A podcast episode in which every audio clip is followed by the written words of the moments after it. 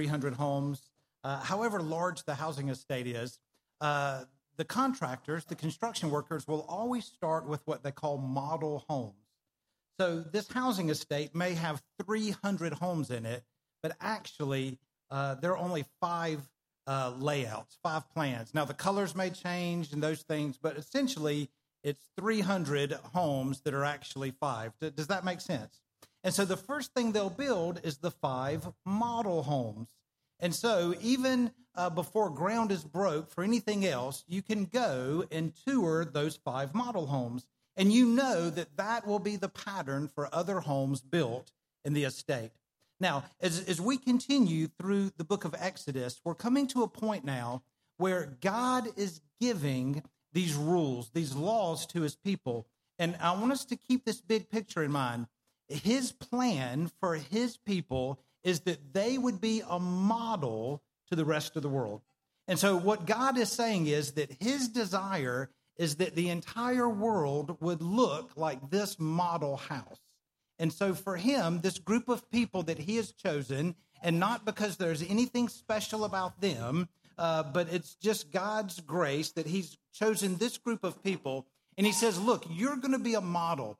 And I'm going to give you rules, I'm going to give you laws, I'm going to give you a structure of building your society, and you will be a model to the rest of the world. And so I know when you come to kind of Exodus chapter 20, where we're going to be today, and then moving on, there you might be tempted to skip over things because you're kind of reading all right, if, if someone steals your ox, then you need to do this. Or if someone, you know, uh, hurts their servant, then this needs to happen. And you might think, well, I don't know if that has much to do with my job or my marriage or my life or whatever it might be.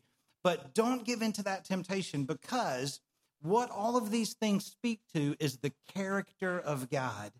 And that God's plan and purpose for this world is that we now, as the church, you and I, as people who love and follow Jesus, don't miss this, that we would be a model to the world around us.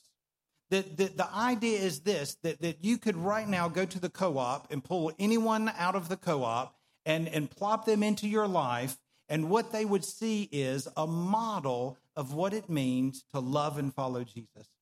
Now, notice I didn't say a model of perfection because part of that's going to be confessing sin and doing wrong and making things right. But what they would see is a model of what the world should look like and one day will look like.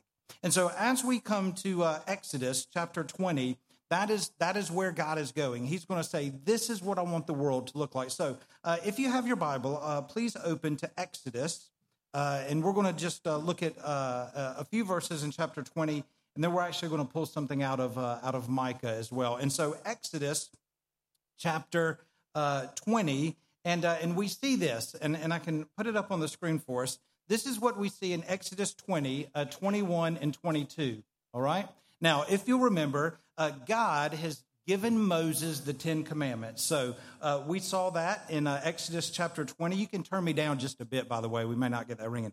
Um, beginning of verse 1. Thank you. And, and so he's given them the Ten Commandments. And now you and I come to uh, Exodus 20, 21, and 22. And it says this The people remained at a distance while Moses approached the thick darkness where God was. Then the Lord said to Moses, Tell the Israelites this you have seen for yourselves that I've spoken to you from heaven. And then I just put dot, dot, dot, dot, because that's now, it's going to be God speaking to his people for the rest of chapter 20, for chapter 21, 22, 23. This is God speaking to his people. He's speaking to Moses, and Moses gives the message. And this is basically what he's saying I have freed you from Egypt. You're no longer slaves, and now it's time to form a society. Um, this actually has happened in some of our lifetimes, some of us, um, and it is with the nation of Israel. In 1948, following World War II, uh, the nation of Israel was formed. It did not exist in its current form before that.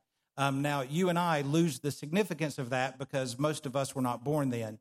Uh, but it was a very significant moment. My grandparents were Russian Jews. My grandfather was the first one born in America. All family before that, his brothers, sisters, all of them came over from Russia. And so when the nation of Israel was formed, it was, uh, it was a time of celebration for my grandparents and for their families. And so uh, when a nation starts, like they did in 1948, there's a lot of work to be done, isn't there? Like, it, you got to figure out, like, what are the rules going to be? Who's going to be in charge? What are the laws? All of those things. And so, oddly enough, it happened to God's people again in recent times. That's what's happening here. They are a new nation, and God is saying, here's the model, here's how I want you to be. Um, so, um, we're going to see a couple of big ideas over this, and it comes from uh, the prophet Micah. And the prophet Micah in chapter 6, this is a familiar passage for maybe some of us, but in Micah chapter 6, he actually talks about the nation of Israel being delivered from the Egyptians. Remember, we said that the word Egypt is in our Bible about 625 times. The Exodus out of Egypt is the most significant event in the Bible, with the exception of the death and resurrection of Jesus. And so, to understand even the death and resurrection, you have to understand the Exodus. Jesus at the Mount of Transfiguration is talking to Moses and actually refers to his work as an Exodus. And so, it's key through the Old and New Testament. And so in Micah chapter 6, Micah the prophet says, Now that you've been brought out of slavery from Egypt, how are you to live? And this is what Micah says With what shall I come before the Lord and bow down before the exalted God? Shall I come before him with burnt offerings, with calves a year old? Will the Lord be pleased with thousands of rams and 10,000 rivers of olive oil? Shall I offer my firstborn for transgression, the fruit of my body for the sin of my soul? He has shown you, O mortal, what is good. And what does the Lord require of you? And this is it to act justly, to love mercy, and to walk humbly with your God. If, if someone were to ask you, what is the essence of what it means to know God? Like in, in one sentence, what does it mean to know God? The answer would be to act justly, to love mercy, and to walk humbly with your God. Uh, we're going to see that all of the laws, all of the rules in Exodus fall into these three categories. He gives them rules and laws so that there's justice. He gives them rules and laws so that there's mercy. And he gives them rules and laws so that they can walk humbly with him. Let me pray for us and then we'll take a look. Uh, Lord Jesus, we love you and we praise you for your word. And Jesus, we thank you that you uh, have given to us, the church, now your word, and you have given us, Lord, a pattern to live by, a pattern to live our lives, to uh, in the workplace, at school, in our homes, Lord. You have given us a model to bring before the world that the world might know true justice and true mercy, and that the world might walk humbly with you. And so, Lord, thank you that we don't have to guess at these things. We don't have to make them up as we go along. But Lord, you have given them to us in and through your word and by your spirit. And so we pray that in these next few moments, as we look at your word, we pray, Jesus, that you would open our minds and give us understanding, and that you would soften our hearts, that we might be changed by your word, we pray. In Jesus' name, amen. Amen. So uh, we're going to just see these big pictures of justice, mercy, and humility, and then we'll see some examples of how they uh, fit in. Could someone hit pause on the race upstairs? As amazing as that probably is, that might help. All right, thank you, Dan. All right, number uh, number one. Here we go. Uh, God has given us His word so that we might treat others with justice. God has given us His word so that we might treat others with justice. Remember, Micah said this, and what does the Lord require of you but to what? To act justly. To act justly. Now, this word justly uh, in, in the Hebrew, which is what the Old Testament was written in, means this to treat others equally with dignity and fairness, no matter who they are. All right? Now, let's look at this again. He says uh, to act justly. It means to treat others equally with dignity and fairness, no matter who they are. Written, uh, written thousands of years before Black Lives Matters, written thousands of years uh, but before any of the social justice movements we see in today's world, what we see here is God telling us to treat others equally. It doesn't matter male, female, it doesn't matter the, the color, the, the amount of melanin in your skin, with dignity and fairness, no matter who they are. The church, by the way, should never be reactive to social justice. We should be proactive. The world should be following us. We shouldn't be following the world. Amen, church? Listen, we've been given the mandate of what justice is, and it is to treat others equally with dignity and fairness, no matter who they are. The gospel has declared that for 2,000 years. The gospel has declared that, and shame on the church if we've lost sight of it. But the gospel has declared that for 2,000 years that we are to act justly. Whether it's the Me Too movement or BLM, we as the church have more to say about justice than anyone. Why? Because we have the law from the lawgiver. And it is that we treat one another with dignity and equality and fairness. Now, um, there are, I'm just going to pull up some examples. Hopefully, you read through these chapters in Exodus. Um, but here's some examples he gives in chapters 21, 22, and 23. All right? Here's some examples. So, uh, victims of a felony crime. And so he talks about murder. If, if someone is murdered, how should the community respond to that? Um, if someone steals or if someone is robbed, how should the community respond to that? So these kind of serious crimes, rape, murder, uh, robbery, when you read Exodus 21, 22, and 23, the Lord says this is how uh, these matters are to be handled. And so he, he makes sure what you find is, is that the punishment fits the crime. And so there's justice there. But there's also the sense of no one gets off free. Now, this to us in the Western world, you read that and go, mm, yeah, we kind of know that. But you have to remember, even in parts of the world today, like justice does not exist. There, there are still places in the world today where uh, the testimony of a woman is not equal to the testimony of man in a court of law. I mean, it's literally legally not equal. And so, if if you are uh, pleading your innocence of a crime and you have a woman come and testify, her testimony is not valid in a court of law. Are places all throughout the Middle East where that's the case. There's still places around the world where women are not allowed to vote. There's still places around the world where the amount of melanin in your skin determines how people treat you. And so let's not take this for granted that this idea of, of punishment and crime, uh, it was given by the Lord and it was to to give a sense of order. It was like uh, you know my uh, my grandparents used to always say, "Oh, uh, tatala tatala is a Yiddish. It's a Hebrew. It means uh, uh, how how would I translate? It means it actually means little papa. It's what my grandma used to call me in Yiddish. I knew I was in trouble because she would yell at me in Yiddish, or I knew I was getting something good because she would be sweet to me in Yiddish.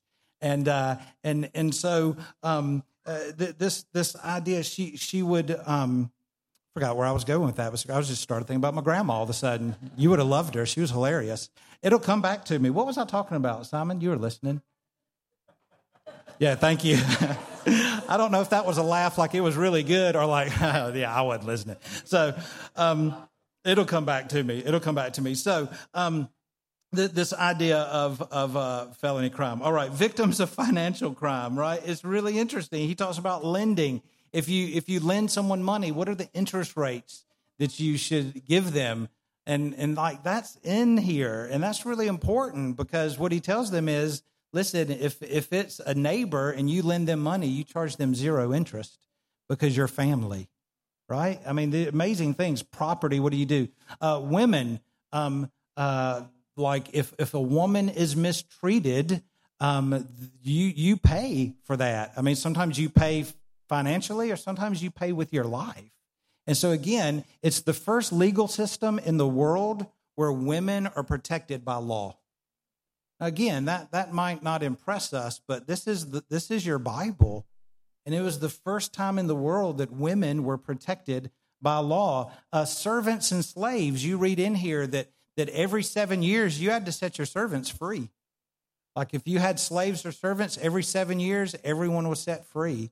Uh, if you injured a servant or a slave, you you had to be punished, and if you killed a servant or a slave, you had to be killed.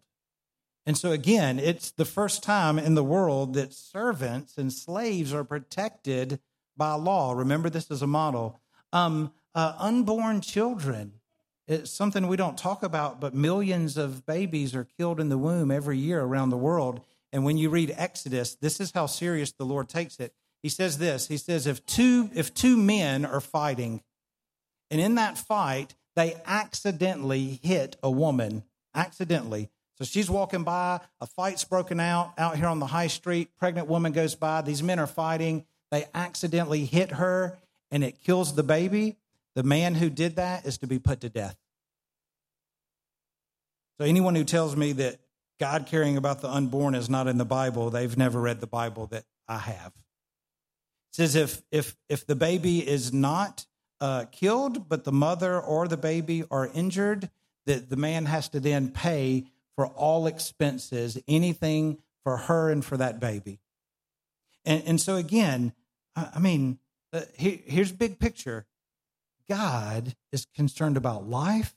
God is concerned about women. God is concerned about those who have been misled and who have been mistreated.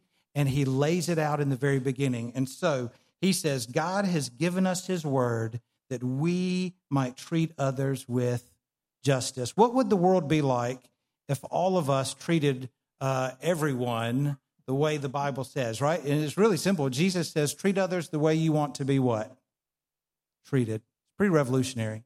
All right, uh, we see a second truth, and it's this that God has given us His word so that we might uh, treat others with justice, but secondly, that we might treat others with mercy. God has given us His word that we might treat others with mercy. He says, And what does the Lord require of you? To act justly and to love mercy. And in Hebrew, it literally means loving kindness. Not just being kind to someone, but it's, it's like if you took love and you took kindness and mixed them and made this beautiful thing. And it's loving kindness. And we, and I, we know in the New Testament, it means not receiving what we justly deserve, right? That's loving kindness in action, not, des- not, not receiving what we justly deserve. And so uh, we're going to see here in Exodus that he's going to provide a system for his people of justice, but then he's going to provide a system for his people of mercy. And uh, examples that you'll see that hopefully you've read through. If not, maybe this will challenge you to do it. Loving kindness in Exodus. First of all, for women. Um, uh, we see this also in the Gospel of Matthew and the Sermon on the Mount, and Jesus teaching about divorce. And we've preached on this before. When you look at Jesus teaching on divorce, he he references back to Deuteronomy. He references back to this, right? The law. And basically Jesus is saying this that, that his heart and his concern in divorce was that women were protected. Their original rules were that you could divorce a woman for burning your dinner. That was grounds for divorce, right? Like, can you imagine? Essentially, what it meant was this that you could essentially leave a woman anytime you wanted. And in that culture, a divorced woman uh, was like the scarlet letter. She was a woman now who was abandoned from society. She was a woman now who who was marked and no one would have anything to do with. Man, please don't miss this because this is so important. Again, before feminism ever existed, Jesus was saying, "No, no, no, no. In my kingdom, women are to be treated with respect and dignity. Amen, church? Again, we're not reactive, we should be proactive.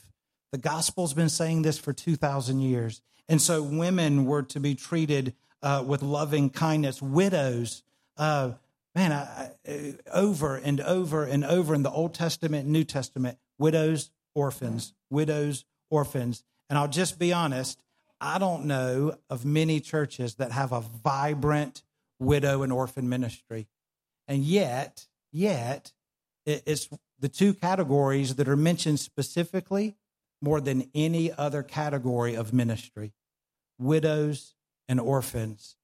Yeah, maybe we need to start praying into that. Like, Lord, yeah, how are we doing on that? How, how am I doing as a, is, is how are the Dubnicks doing with the widows on our street? Well, we're probably not doing so good. you know, how, how are the Dubnicks doing with orphans? How do I, when, I've, I've never even been to an orphanage in the UK. And why, why is that? Why, why haven't I went to visit and to help? And because, man, it's there. And so, in fact, in fact, um, look at uh, in, in 21, uh, chapter 21, um, he says that, uh, that anyone who mistreats a widow will be judged harshly by the Lord. Anyone who mistreats a widow, he says, will be judged harshly by the Lord. I mean, it is amazing. He, he just goes on and on and on. And so um, the idea is loving kindness towards widows, towards orphans, towards servants and slaves, um, how they are treated. But then loads about foreigners and refugees, and that the foreigners are to be treated equally, that the foreigners are to be treated like members of society. They're to be treated the same exact way. He, he, says, in their protection, when a man strikes the eye of a slave, male or female, and destroys it, he shall let the slave go because of his eye. If he knocks out the tooth of a slave, male or female, he shall let the slave go free because of his tooth. He says, and if he kills a slave, he too is to be killed. The idea is this that, that you are to treat slaves, foreigners, refugees with the utmost respect. And so it speaks to, to modern culture today, the, the model that we are to provide. Uh, and then finally, we see this that God has given us word, right, for justice, for mercy, but then he says for humility. And what does the Lord require Sorry, there we go. Uh, to walk humbly with your God. And so here in the Hebrew, it means modestly or lowly, to treat others as better than myself. And so he, he's going to give them rules and regulations that essentially does this. In relationships, it puts the priority on the other person. So uh, who's more important, me or my servant? My servant's more important. Who's more important, me or my wife? My wife is more important. Uh, who's more important, me or the widow or the orphan? Well, the widow and the orphan are more important. Who's more important, me or the Syrian refugee?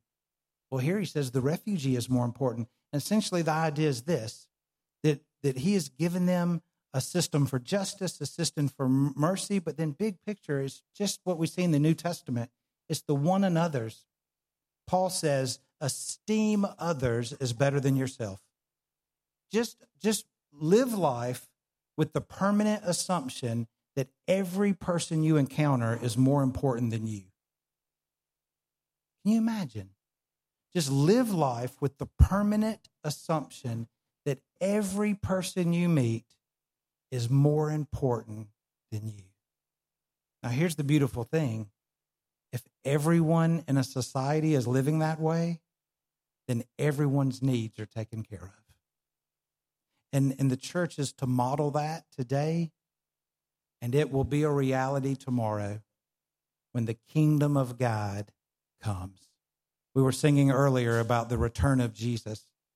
Uh, the Old Testament said he would come the first time, and he did. The New Testament says he will come again, and he will. And when he comes again, he will establish his kingdom on earth. And this is what it'll be it'll be a kingdom where everyone esteems everyone else as better than themselves, a kingdom where everyone is treated with loving kindness, a kingdom where everyone walks in humility, a kingdom marked with justice, a kingdom marked with loving kindness. And I would say, Lord, let it be. Amen, church. What a wonderful place that will be. God uh, gave his word to his people that they might act justly, love mercy, and walk humbly with their God. And can I say that we have this book, we have the very words of God, so that you and I today in 2021 in Birmingham, England, that we might act justly, that, that we might uh, love mercy, and that we might walk humbly with our God. Amen, church? Uh, we can't do it in our own strength, but in the power of the Holy Spirit, we can do it. Uh, Kayla and Christy left uh, yesterday to uh, to fly to America to uh, for Kayla to start university, and so uh, Max and I took them down to Heathrow, and and um, and so it must have been Thursday night. Uh, me and Christy and Kayla were uh, sitting in the living room, and and Kayla had loads of American questions to ask us, and so we were trying to answer those for us, just cultural differences that she's not familiar with. And and then she said, you know, are there are there any things I need to know? And so we have this running joke around our house. They're called uh, daddy nuggets. And so she said, Do you have any daddy nuggets that I need? So a daddy nugget would be, for example, um, never ever change your appearance to impress someone else. That's a daddy nugget. Or never ever change what you believe to win the approval of someone else, right? And so she she said, um, I, I, "Do I have all the daddy nuggets that I need?" And um, and I said, "Well, you do." I said, "But but the most important one," I said, "Look, is um, it doesn't matter whether you're living in America or England or wherever you go. Hide this book in your heart." memorize it, love it, and live by it. And wherever you go, you will do well. You will do well. And for you and I, as the church of the Lord Jesus Christ in Erdington, may we love this book. May we memorize it. May we hide its words in our heart that we might be a model for this community of justice and mercy and what it means to walk humbly with the Lord Jesus Christ. Let me pray for us. Lord, thank you for your word.